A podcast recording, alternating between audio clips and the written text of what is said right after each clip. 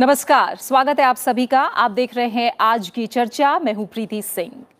संयुक्त राष्ट्र में भारत के स्थायी प्रतिनिधि टी एस तिरुमूर्ति ने सोमवार को समान प्रतिनिधित्व और सुरक्षा परिषद के सदस्यों की संख्या बढ़ाने के सवाल पर भारत का पक्ष मजबूती से रखा है।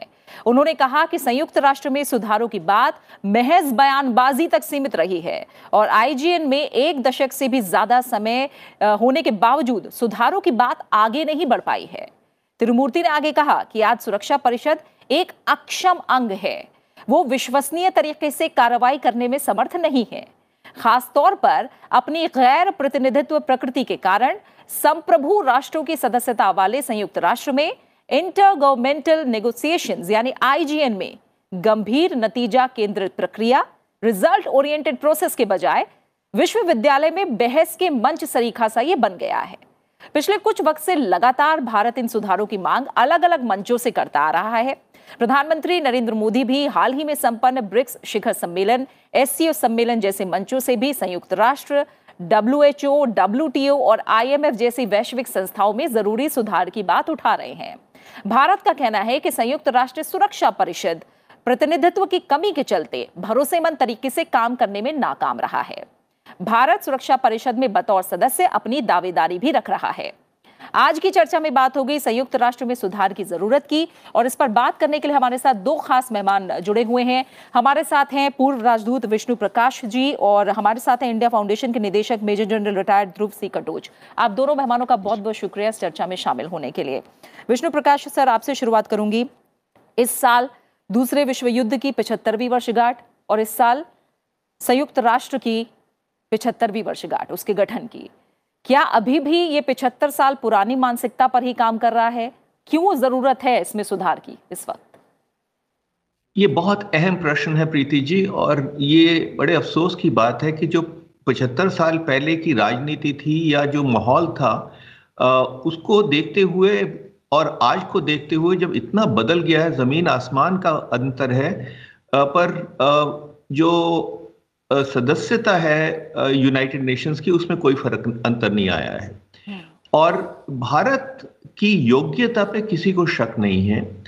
आ, हमने जो प्रधानमंत्री जी ने कहा और हमारे जो रिप्रेजेंटेटिव हैं परमानेंट रिप्रेजेंटेटिव उन्होंने जो कहा वो एक सदस्य देशों को आईना दिखाने वाली बात थी। उनको ये कहना बहुत ज़रूरी था स्पष्ट शब्दों में कि वो आ, सच्चाई को नाकार रहे हैं। पर दिक्कत ये है कि जो तब्दीलियाँ होनी चाहिए जो सुधार होने चाहिए वो योग्यता पे डिपेंड नहीं करते हैं।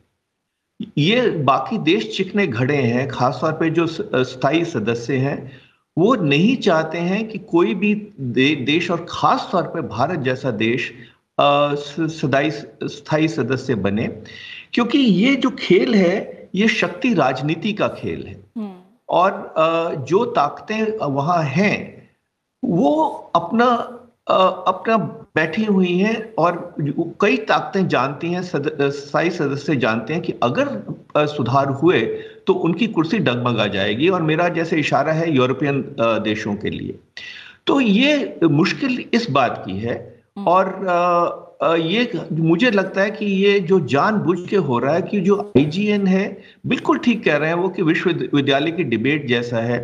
और जो वीटो है या कंसेंसस की बात कर रहे हैं वो भी जानबूझ के किया जा रहा है क्योंकि वो जानते हैं कि ये लटका रहेगा मामला हम्म। और ये हमारी लड़ाई बड़ी लंबी होगी। एक तरह से देखें कटोत्सर आपसे मेरा सवाल अब है। एक तरह से देखें तो करीब उन्नीस सौ तिरानवे से भारत जोरदार तरीके से अपनी बात रख रहा है और यूएन में सुधार की बात कह रहा है। लेकिन हाल फ़िलहाल हम देख रहे हैं भारत का रुख थोड़ा आक्रामक हुआ है और इस पर मजबूती से अपनी बात को आगे रख रहा है कि यूएन जैसी संस्थाओं में न सिर्फ़ यूएन में बल्कि इसके जैसी संस्थाओं में संगठनों में सुधार होना चाहिए। इसके पीछे क्या वजह देखते हैं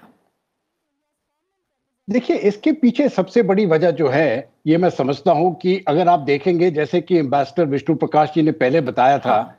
1945 से में जो हालात थी और आज जो हालात है उसमें बहुत तब्दीली हो चुकी है।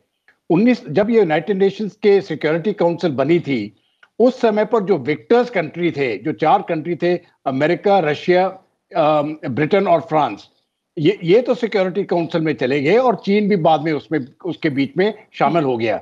हम्म। उस समय पर भारत का भी भारत का भी हक बनता था सिक्योरिटी काउंसिल में जाने के लिए। लेकिन मुझे लगता है उस समय पर हम हिचक गए और हम हमने अपना आगे कदम रखा नहीं हम्म। ये काफ़ी देर तक ये जो भारत का जो रवैया रहा था ये हम थोड़ा सा पीछे हटके इसको करना चाहते थे लेकिन हम्म। जैसे ही हमारी ताकत बढ़ती गई खास करके 1990 के बाद तब जाके भारत ने समझा कि देखिए अभी हमारा भी समय आ गया है और हमें ये हमारा राइटफुल प्लेस है और इससे कोई हमको रोक नहीं रोक नहीं सकता है अब जाके काफ़ी ज़ोर लगाया भारत ने लेकिन उससे बात क्या हुआ है कि जो परमानेंट मेंबर्स थे हम्म। उन परमानेंट मेंबर्स ने आपस में मिलके वो डिस्टर्बेंस नहीं करना चाहते थे क्योंकि उनका जो पॉलिटिकल कंट्रोल था उसके ऊपर वो पूरी तरह से कायम था हम्म। अब जाके भारत ने यही समझा है कि अगर हम इस प्रकार से अपनी बात आगे नहीं रखेंगे हम्म। तब ये बात आगे बढ़ने वाली नहीं है। हम्म। और पहली बार हमारे प्रधानमंत्री ने इस समय पर आ, ये बात आगे रखी है। नरेंद्र मोदी जी कुछ सालों से इस प्रकार की बात कर रहे हैं हम्म। लेकिन इस प्रकार की बात पहले नहीं होती थी। तो मुझे लगता है कि जब तक आप हम खुद अपनी बात पूरे विश्व के सामने नहीं रखेंगे और ज़ोर से ज़ोर अपना पूरा दम लगा के इस प्रकार की बात नहीं रखेंगे तो लोग भी हमको सुनने वाले नहीं है। जो पुराना भारत है वो पुराना भारत अभी नहीं रहा है अभी हम वर्ल्ड के नंबर तीन इकोनॉमी पर जा रहे हैं हम मेजर मिलिट्री पावर है हमारे 1.3 बिलियन लोग हैं हम्म। तो इस प्रकार से अगर विश्व इस सिक्योरिटी काउंसिल में अगर हमको अपना जो सीट होती है हाई टेबल में वो अगर वो बोलते नहीं मिल सकती है तो ये मैं समझता हूँ फिर ये इस प्रकार का सिक्योरिटी काउंसिल में काम नहीं हो सकता है। तो ये हमारा दावा है ये प्रधानमंत्री इस प्रकार को इसी इसीलिए इसको ज़ोर लगा रहे हैं क्योंकि ये हमारा हक बनता है इस हम्म। इस समय पर हम्म। प्रीति जी बिल्कुल और जो सुधारों की बात हम कर रहे हैं विष्णु प्रकाश सर वो क्या सिर्फ़ सदस्यता को लेकर या स्थायी सदस्यता को लेकर बड़े अहम सवाल हैं या फिर इसमें और भी मुद्दे शामिल हैं जो सुधार की श्रेणी में आने चाहिए? और खासकर हम देखते हैं जो पाँच स्थायी सदस्य हैं उनकी जो वीटो पावर है उसको लेकर भी बहुत बड़ा प्रश्न खड़ा होता है। तो ऐसे कौन से मुद्दे हैं जिन पर सुधार की आवश्यकता है?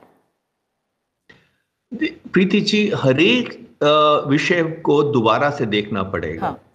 अब देखिए 1945 में जो हकीकत थी अमेरिका और जो एलाइड पावर्स थी इनका बोलबाला था। आज के दिन जो इकोनॉमिक स्ट्रेंथ है हम्म। या सेंटर ऑफ़ ग्रेविटी जिसको कहते हैं वो एशिया को शिफ्ट कर गई है। सेंटर ऑफ़ पॉलिटिकल ग्रेविटी भी धीरे धीरे कर रही है। यूरोपियन देश अब वो नहीं रहे जो पहले थे। अमेरिका मानते हैं कि सबसे प्रबल देश है पर अमेरिका भी जैसे पहले तो ये था कि जो अमेरिका चाहता था वो करता था अब वो नहीं हो रहा है और जैसे मेरे सहयोगी ने कहा जनरल कटोच ने कि भारत की क्षमता बढ़ती जा रही है हम्म। भारत इस वक्त पांचवी सबसे बड़ी इकोनॉमी है और बहुत जल्दी तीसरी सबसे बड़ी इकोनॉमी हो जाएगी हम्म। और चीन है जापान है ब्राज़ील है साउथ अफ्रीका है जर्मनी है तो जो जियो पॉलिटिक्स है वो बद, उसमें बदलाव आ गया। तो ये अब कोई चारा नहीं रहता कि अगर संयुक्त राष्ट्र संघ को चलाना है पर ये अगर बहुत ज़रूरी है प्रीति जी और मैं इसको इस पे थोड़े संक्षिप्त में टिप्पणी करना चाहूँगा कि जो वीटो पावर की आप बात कर रही हैं उसका एक कारण है। उसका कारण ये है कि ये जानबूझ के वीटो पावर रख, रखे हुए हैं कि जब तक पाँच सदस्य मानेंगे नहीं किसी चीज़ के लिए कोई कार्रवाई नहीं होगी। और पाँच सदस्य आज तक जो मुझे पता है इतिहास में पचहत्तर साल में दो बार माने हैं। हम्म। नहीं तो एक दूसरे को ये नकार देते हैं और मामला ठह जाता है। यूएन सिक्योरिटी यूएन के पास कोई ताकत नहीं है कोई आर्मी नहीं है। तो ये एक कारण भी है कि इन्होंने जानबूझ के जो इन्होंने स्ट्रक्चर बनाया है उसको यूएन को कमज़ोर रखा हुआ है। क्योंकि बड़ी ताकतें चाह ये चाहती हैं कि वो जो चाहे वो करें। तो ये ऐसा मामला है कि अगर संयुक्त राष्ट्र संघ को इफ़ेक्टिव बनाना है और तो ये दोबारा से सब कुछ देखना पड़ेगा। पर अब हो क्या रहा है कि बहुत ताकतें हैं जो नहीं चाहती हैं कि स्थायी सदस्यता बढ़े। और इसमें हमारा पड़ोसी मुल्क तो है ही है पर साउथ कोरिया है कनाडा है मेक्सिको है वो नहीं चाहते। हम्म। वो चाहते हैं वो जानते हैं कि वो सदाई स्थायी सदस्य नहीं बन सकते तो अस्थाई बनना चाहते हैं। कोई किसी तरफ़ खींच रहा है कोई किसी तरफ़ खींच रहा है और पूर्ण बहुमत की बात हो रही है। हम्म। तो ये ऐसा एक उलझा हुआ मामला है कि इसमें कोई जल्दी से आ, कोई हल निकले ये मुझे उम्मीद नहीं लगती है। पर मैंने जैसे पहले कहा और दोबारा कहूँगा कि किसी को भी देश को भी भारत की योग्यता पे कोई शक नहीं है हम्म। पर अफसोस की बात है कि योग्यता पे नहीं हो रहा है ये इसमें खेल और ही है और जो वहाँ बैठे हुए हैं वो नहीं चाहते हैं कि उनकी उनकी जो शक्ति है उस पर कोई कमज़ोरी पड़े या वो छीनी जाए उनसे हम्म, हम्म। ठीक है कटोत सर सिर्फ़ अगर हम भारत की दावेदारी की जब बात करते हैं तो बहुत से मुल्क हैं जो उसके स्थायी सदस्यता के पक्ष में हैं और जो बाधाएँ हैं उनको लेकर भी आगे हम बात करेंगे।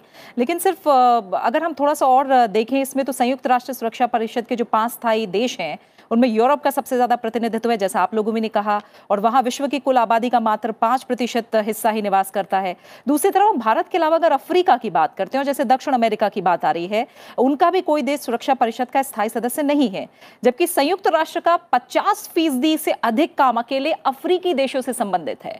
यानी बहुत ब्रॉडर पिक्चर में प्रेजेंटेशन अपने पॉपुलेशन के मुताबिक ज़रूरी है। हम्म, हम्म। अभी जब हम भारत की बात देखते हैं तब हमारा 1.3 बिलियन 130 करोड़ की जनता है या उससे भी थोड़ी सी ज़्यादा हो गई अभी तो इस जनता को रिप्रेजेंट करने के लिए आ, आ, सीट होना मैं समझता हूँ बहुत ज़रूरी है हाँ।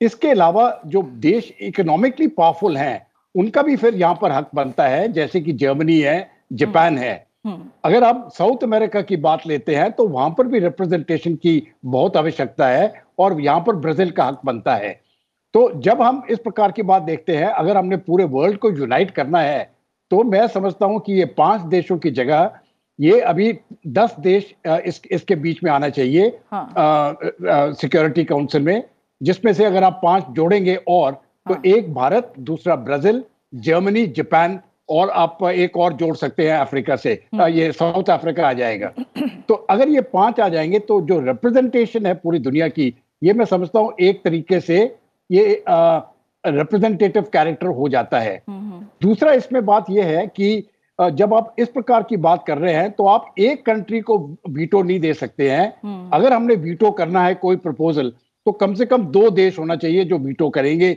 एक साथ। हम्म। इससे क्या होगा कि जो जिस प्रकार से टेंशन पहले चल रहे हैं और ये कोल्ड वॉर की वजह से जब जब आप 1945 की हालत देखते हैं तो उस समय पर कोल्ड वॉर चल रहा था। और दो कैंप बने थे एक वेस्ट जो वेस्टर्न डेमोक्रेसीज है वो एक तरफ़ थे और सोवियत यूनियन दूसरी तरफ़ था हम्म। तो जब हम इस प्रकार की बात करते हैं तो उन्होंने उस समय पर यह समझा सही था कि वीटो पार बहुत ज़रूरी है नहीं तो लड़ाई छिड़ सकती है हम्म। तो दोनों देशों को वीटो पार दे दिया दो, दोनों जो कैंप्स जो है वो वीटो पार वहाँ पर आ गया था जिससे कि अगर मामला सुधार नहीं सके तो कम से कम हम इस मामले को आगे ना बढ़ाए तो ये मैं समझता हूँ वीटो पार में भी अभी चेंज करने की आवश्यकता है हम्म। और आखिरी चीज़ जो चीज़ होना चाहिए हम्म। वो यूनाइटेड नेशंस की फंडिंग किस प्रकार से होती है अच्छा अभी आप देखोगे तो अमेरिका और चीन मेजर फंडर्स हैं हम्म। और जो पैसा देता है वही अपनी आ, अपनी आ, जो राजनीति है वो चलाता आगे तो एक न्यूट्रल सॉर्ट ऑफ़ फंडिंग होना चाहिए जहाँ तक यूनाइटेड नेशंस की बात है और ये मैं समझता हूँ जो हमारे एसेट्स हैं जैसे कि समुद्र है तो जो भी जो भी शिप्स वहाँ पर चलती है अगर उसका थोड़ा सा पैसा यूनाइटेड नेशंस के ऊपर टैक्स हम्म। के तौर पर किया जाएगा हम्म। तो मैं समझता हूँ पूरा यूनाइटेड नेशंस इंडिपेंडेंट फंडिंग हो जाएगी। हम्म, और एक बार इंडिपेंडेंट फंडिंग हो जाएगी तब जाके कोई भी देश अपनी मनमर्जी नहीं कर सकता है और उनको जो रूल बेस्ड सिस्टम है जैसे कि प्रधानमंत्री हमेशा कहते हैं हमारा सिस्टम जो है वो रूल बेस्ड होना चाहिए। तो वो रूल बेस्ड सिस्टम पर उस सिस्टम पर अभी हम आ सकेंगे। प्रीति जी। ठीक है ठीक है। विष्णु प्रकाश सर जैसे त्रिमूर्ति जी ने भी कहा कि सिर्फ़ लिप लिप सर्विस हो रही है सिर्फ़ बातें हो रही है बयानबाजी हो रही है और काम आगे नहीं हो रहा है। क्यों ये काम इतनी कोशिशों के बाद भी आगे नहीं बढ़ पा रहा है? बाधाएँ क्या हैं बड़ी? बाधाएँ बिल्कुल प्रीति जी ये हैं जो कि तिरुमूर्ति ने कहा या अभी जनरल कटोच ने कहा। बाधाएँ ये हैं कि जो महाशक्तियाँ बैठी हुई हैं यूएन सिक्योरिटी काउंसिल पे वो अपनी वो बदलाव नहीं चाहती हैं हम्म। ये एक तरह से वही है कि जिस जिसको कुर्सी मिल गई या सत्ता मिल गई या ताकत मिल गई वो छोड़ना नहीं चाहता ना कमज़ोर करना चाहता है हम्म, हम्म। और जो लिप सर्विस वाकई है क्योंकि ऐसा जाल बुना हुआ है कि हर एक देश एक दूसरे को काटता रहे अपनी बात करता रहे। अब जैसे कटोई साहब ने कहा अफ्रीका के बारे में। हम्म। अब साउथ अफ्रीका तो जी फोर में है ही है हमारे साथ हम्म। पर नाइजीरिया भी चाहता है इजिप्ट भी चाहता है। हम्म। अच्छा अब आप यूरोप में देख लें इटली भी चाहता है वो कॉफ़ी क्लब का मेंबर हुआ हुआ है। आप साउथ अफ्रीका में देख लें साउथ अमेरिका में तो अर्जेंटीना और मेक्सिको भी चाहता है। और आ, पाकिस्तान तो खैर जो उसका तो एक ही काम है कि जो भारत चाहता है उसे विपरीत काम करेगा हाँ। कुछ साल पहले तक चीन हमको प्राइवेटली शायद कहा करते थे जो मैंने अखबारों में पढ़ा था कि देखिए हमको आपसे कोई दिक्कत नहीं है हमको जापान से दिक्कत है अच्छा साउथ कोरिया को भी जापान से दिक्कत है हम्म। तो वो कहते हैं ना जो क्रैब सिंड्रोम होता है मैं कि एक बड़ा ऊपर तो दूसरे ने उसको खींच लिया तो कुछ कुछ ऐसे है अब हम्म। देखिए हर एक देश वो करेगा जो उसके हित में है। हम्म। हमारे हमारे हित में क्या है या संयुक्त राष्ट्र संघ के हित में क्या है? किसी को परवाह नहीं है। अपने हित में क्या है? और हर एक के को लगता है कि देखिए हमारी जो कंट्रीब्यूशन है वो बहुत बड़ी है। हम्म। सबके पास अपनी एग्जेजरेटेड डिमांड्स हैं। तो इसका हल तभी निकल सकता है कि सब बैठ के गिव एंड टेक हो पर वो होगा नहीं। हम्म। तो मैं अब जो कटोरी साहब ने बहुत ठीक कहा और बहुत अच्छी बात की कि अगर आप संयुक्त राष्ट्र संघ को आज़ाद इंडिपेंडेंस देंगे तो वो काम करेगा हम्म। महाशक्तियाँ उनको इंडिपेंडेंस नहीं देना चाहती हम्म। और वो जानबूझ के उनको पैसे के लिए मोहताज करती हैं तो मुझे मुझे कोई चीज़ ऐसी कहनी चाहिए जिससे कि हल की तरफ़ बात निकले पर मुझे दिक्कत यह है कि मुझे समझ नहीं आ रहा है कि इसका हल कैसे निकलेगा ठीक है। और हम्म। यही इस वक्त सभी से बड़ी दुविधा है और इसका यही कारण है कि प्रधानमंत्री जी को बड़ा खुल के बोलना पड़ा। ये भारत के आत्मविश्वास का की आवाज़ थी। ये भारत के ने जो पॉजिटिव कंट्रीब्यूट पॉजिटिवली कंट्रीब्यूट किया है उसकी आवाज़ थी। हम्म, हम्म। उम्मीद करते हैं कि ये आगे बढ़ेगी पर आ, मुझे थोड़ा सा शुभा है कि ये हमको लंबी लड़ाई लड़नी पड़ेगी। ठीक है।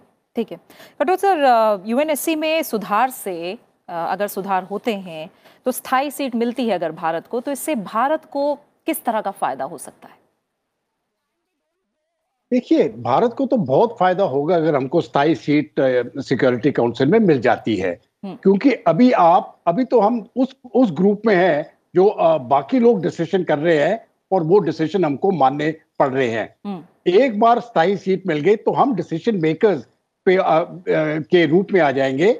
और जो भी पॉलिसीज़ बनती हैं उन पॉलिसीज़ बनाने में हमारा हाथ होगा। तो ये मैं समझता हूँ ये जो बदलाव जो आ जाएगा क्योंकि भारत की रिप्रेजेंटेशन पॉलिसी बनाने में होगी तो ये मैं समझता हूँ होना बहुत ज़रूरी है। इसको आप एक दूसरे तरीके से ले लीजिए। हम्म। अभी हम स्पेस के ऊपर बहुत ज़ोर दिया है भारत ने। हमारे स्पेस मिशन गए हैं। हम्म। अभी जब भी कोई स्पेस बॉडी बनेगी तो वो भारत को छोड़ नहीं सकेंगे। और भारत भी जो जो भी पॉलिसीज़ बनेंगे या रूल्स बनेंगे उसमें भारत फिर शामिल हो जाएगा तो रूल जो बनाते हैं जो आ, आ, मैं समझता हूँ उसके ऊपर शामिल होना ये बहुत ही ज़रूरी है जहाँ तक भारत की बात है जैसे एम्बेसडर साहब ने कहा विष्णु प्रकाश जी ने हम्म। मैं उनसे बहुत बिल्कुल सहमत हूँ कि भारत को अंदर घुसना इतना आसान नहीं होगा हम्म। लेकिन मुझे ये भी भरोसा है जैसे ही हमारी ताकत बढ़ती जाएगी इकोनॉमिक स्ट्रेंथ बहुत ही जल्दी हम तीसरे नंबर पर आ जाएँगे पूरी दुनिया में मिलिट्री हम्म। स्ट्रेंथ हमारी बढ़ रही है और जिस प्रकार से भारत आत्मनिर्भरता की तरफ़ चल रहा है तो मुझे तो कोई शक नहीं है कि आ, कभी ना कभी और ये बहुत जल्दी होने वाला है भारत को स्थायी सीट वहाँ पर मिल जाएगी हम्म। आ, लेकिन उस सीट को लेने के लिए भी हमको बोलना पड़ेगा हम्म। अगर हम चुपचाप ही बैठे रहेंगे तो लोग भी समझेंगे कि ठीक है इस इनको तो ये तो चुपचाप बैठे हैं इनको चुपचाप ही बैठने दो हम्म। तो अपना हक मांगना ये मैं समझता हूँ हमारे लिए भी ज़रूरी है लेकिन उसके उसके लिए काबिल बनना भी मैं समझता हूँ ज़रूरी है और वो काबिलता इस काबिलता भी इस समय पर हमारे पास आ गई है हम्म। आप देखें यूनाइटेड नेशंस में जितने भी मेजर डिसीज़न हुए हैं हम्म। अगर आप क्लाइमेट के ऊपर लें तो सबसे बड़ा जो योगदान जो हुआ है वो भारत की तरफ़ से हुआ है जी अगर आप solar cells so, solar panels की बात या सोलर एनर्जी की बात कर रहे करेंगे हम्म। तो वहाँ पर भी भारत ने पहल की हम्म। जो United Nations peace keeping mission गए हैं वहाँ पर भारत का कंट्रीब्यूशन सबसे 1945 से लेके आज तक सबसे सबसे बड़ा योगदान हम्म। भारत ने दिया है हम्म।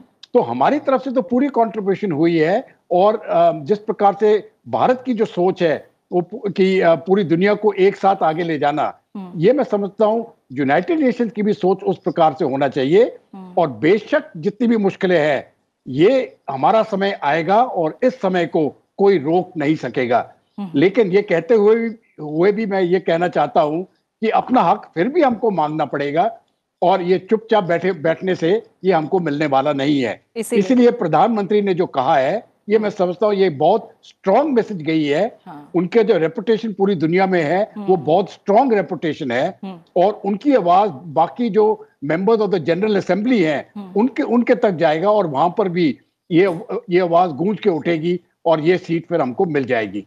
प्रीति जी। बिल्कुल बिल्कुल। और विष्णु प्रकाश सर सिर्फ़ यूनाइटेड नेशंस में ही सुधार की मांग नहीं लगातार W H O W T और आईएमएफ जैसी वैश्विक संस्थाओं में भी सुधार की बात लगातार प्रधानमंत्री नरेंद्र मोदी उठा रहे हैं भारत की तरफ़ से उठाई जा रही है। इन इन संगठनों में आप सुधार की कितनी आवश्यकता समझते हैं? देखिए जो अ, ये संगठन है ग्लोबल गवर्नेंस के अ, चाहे आईएमएफ है चाहे डब्ल्यूटीओ है चाहे डब्ल्यूएचओ है इनका ये जो निर्णय लेते हैं इनका प्रभाव सबसे ज़्यादा विकासशील देशों पे पड़ता है। हम्म, और इसमें भी जो लेवरेज है या जो कंट्रीब्यूशंस हैं वो बदल गए हैं। हम्म, तो अब आईएमएफ या वर्ल्ड बैंक है उसमें भारत का रोल वो नहीं है जो कि उस भारत की इकोनॉमिक आर्थिक स्थिति के हिसाब से होना चाहिए। हम्म, और ये एक बार जब जी एट समिट हुई थी सबसे पहले 2008 में और जिसमें मैं भी शामिल हुआ था हम्म, उसमें ये बात हो रही थी कि ये तब्दीली लानी लाई जानी चाहिए पर वो बहुत फिर वो अटक जाती है। हम्म, तो और दूसरी एक और चीज़ प्रीति जी क्या हो रही है कि एक ताकत है जो उभरती ताकत है वो आज की जो इंस्टीट्यूशंस है संगठन है उन उनमें उनको कॉम्प्रोमाइज कर रही है। हम्म, तो वो भी दिक्कत है। तो ये जो जैसे जनरल कटोच ने कहा कि जो भारत का रोल है वो एक बड़ा पॉजिटिव रोल है कंस्ट्रक्टिव रोल है। हम्म, जिस कोई भी आप मुद्दा ले लें आप विकासशील देशों का मुद्दा ले लें आप एक्विटी का ले लें अ, हमने 1992 में 1996 में Comprehensive Convention on International Terrorism का वो हमने प्रस्ताव दिया हुआ है। अ, जो कॉम्प्रिहेंसिव डिसआर्मामेंट की बात कौन करता है? वो भारत करता है। हम्म, तो हमने एक जिस तरह से कंट्रीब्यूट किया है वो हमको हम करते रहेंगे क्योंकि ये हम ये हमारे प्रिंसिपल्स हैं हमारी ये मानना है। और तभी ये होगा जबकि इस भारत और बाकी देश जापान है जर्मनी है बाकी देश इसके इसके बारे में डिमांड करते रहेंगे बातचीत करते रहेंगे आवाज़ उठाते रहेंगे। तो ये तभी होगा पर ये सब इंस्टीट्यूशंस में संस्थानों में ये तब्दीली की ज़रूरत है।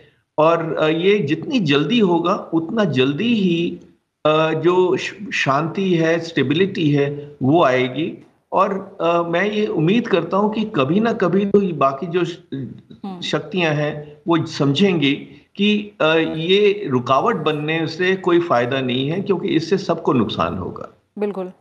बिल्कुल, और कटोच सर, आखिर में आप क्या कमेंट चाहोगे? आगे की राह क्या दिख रही है? तो ज़ाहिर है कि अगर किसी आतंकवादी को वैश्विक आतंकवादी घोषित करने में 10 साल का समय लगता है तो अंदाज़ा साफ़ तौर पर लगाया जा सकता है कि सुधार की यूनाइटेड नेशंस में कितनी आवश्यकता है। हमने जी सेवन को जी ट्वेंटी बनते देखा, लेकिन अभी जिस तरह से आप लोग बता रहे हैं कि बाधाएँ बड़ी हैं, लेकिन भारत अपनी बात लगातार जोरदार तरीके से उठाए, ये भी बहुत ज़रूरी है। तो कुल मिलाकर आगे की राह क्या दिखाई दे रही है? आगे की राय मुझे लगता है कि बहुत जल्दी ये भारत को बेशक एम्बेसडर साहब ने कहा कि रास्ता मुश्किल है हम्म। और ये मैं भी जानता हूँ रास्ता मुश्किल है लेकिन ये रास्ता हमको तय करना पड़ेगा और मैं समझता हूँ आगे वाले कुछ सालों में ये हमारा हमको ये स्थायी सीट मिल जाएगी। हम्म, ये दुनिया भी रोक नहीं सकती है ये। ये काबिलियत भी कुछ चीज़ होती है और जैसे भारत आगे बढ़ता जा रहा है कोई भी ताकत दुनिया में हमको रोक नहीं सकेगी। और बाकी जो परमानेंट मेंबर्स हैं वो खुद ही बोलेंगे भारत को कि आइए आप इसको ज्वाइन करिए। लेकिन सिर्फ़ भारत की बात नहीं है मैं समझता हूँ दो कम से कम पाँच देश और बीच में हम्म। आना चाहिए। भारत के साथ मैं समझता हूँ साउथ अफ्रीका भी ज़रूरी है ब्राज़ील भी ज़रूरी है जर्मनी और जापान भी ज़रूरी है। हम्म, हम्म। और देखिए जर्मनी और जापान तो हारे हुए देश थे फोर्टी फाइव में। उनको तो वहाँ से बाहर रख दिया गया था। लेकिन अभी की स्थिति बिल्कुल चेंज हो गई है। और जो जो नए रियलिटीज हैं जियो पॉलिटिकल रियलिटीज हैं उनके ऊपर मैं मैं इनको ऊपर देखना और ध्यान लगाना मैं समझता हूँ बहुत ज़रूरी है। आखिरी मैं सिर्फ़ एक छोटा सा पॉइंट देना चाहता हूँ जो मैं पहले भी कह चुका हूँ अल्टीमेट रिफॉर्म जो होगा वो फाइनेंशियल रिफॉर्म होगा कि फंडिंग किस प्रकार से यूनाइटेड नेशंस की की जाए। और एक बार अगर ये तय हो सकता है तब ये ये जो बॉडी है इंडिपेंडेंटली फंडेड बॉडी होगी और तब जाके इसकी ताकत असली ताकत तभी बन सकती है। ठीक है प्रीति जी। इसी के साथ समय यही पूरा हो गया। कटोच सर आपका और विष्णु प्रकाश सर आपका इस चर्चा में शामिल होने के लिए बहुत बहुत शुक्रिया आप दोनों मेहमानों का। और ज़ाहिर है कि यूएनएससी को दुनिया में किसी भी अन्य संगठन की तुलना में सुधार की बहुत अधिक आवश्यकता है, क्योंकि ये अभी भी एक तरह से 1945 की भू राजनीतिक आर्किटेक्चर के अनुसार ही गठित है। भारत चाहता है कि सुधारों की दिशा में गंभीरता पूर्वक निष्कर्ष आधारित कार्रवाई की जानी चाहिए, लेकिन सुधारों की राह में अड़चने भी काफ़ी हैं। लेकिन जब तक इस संस्थाओं में ज़रूरी बदलाव नहीं होते, तब तक आज के दौर में इनकी भूमिका और फैसलों की विश्वसनीयता पर सवाल उठना लाजमी है। इसी के साथ आज की चर्चा में फ़िलहाल इतना ही, आप इस कार्यक्रम को यूट्यूब पर भी देख सकते हैं। नमस्कार।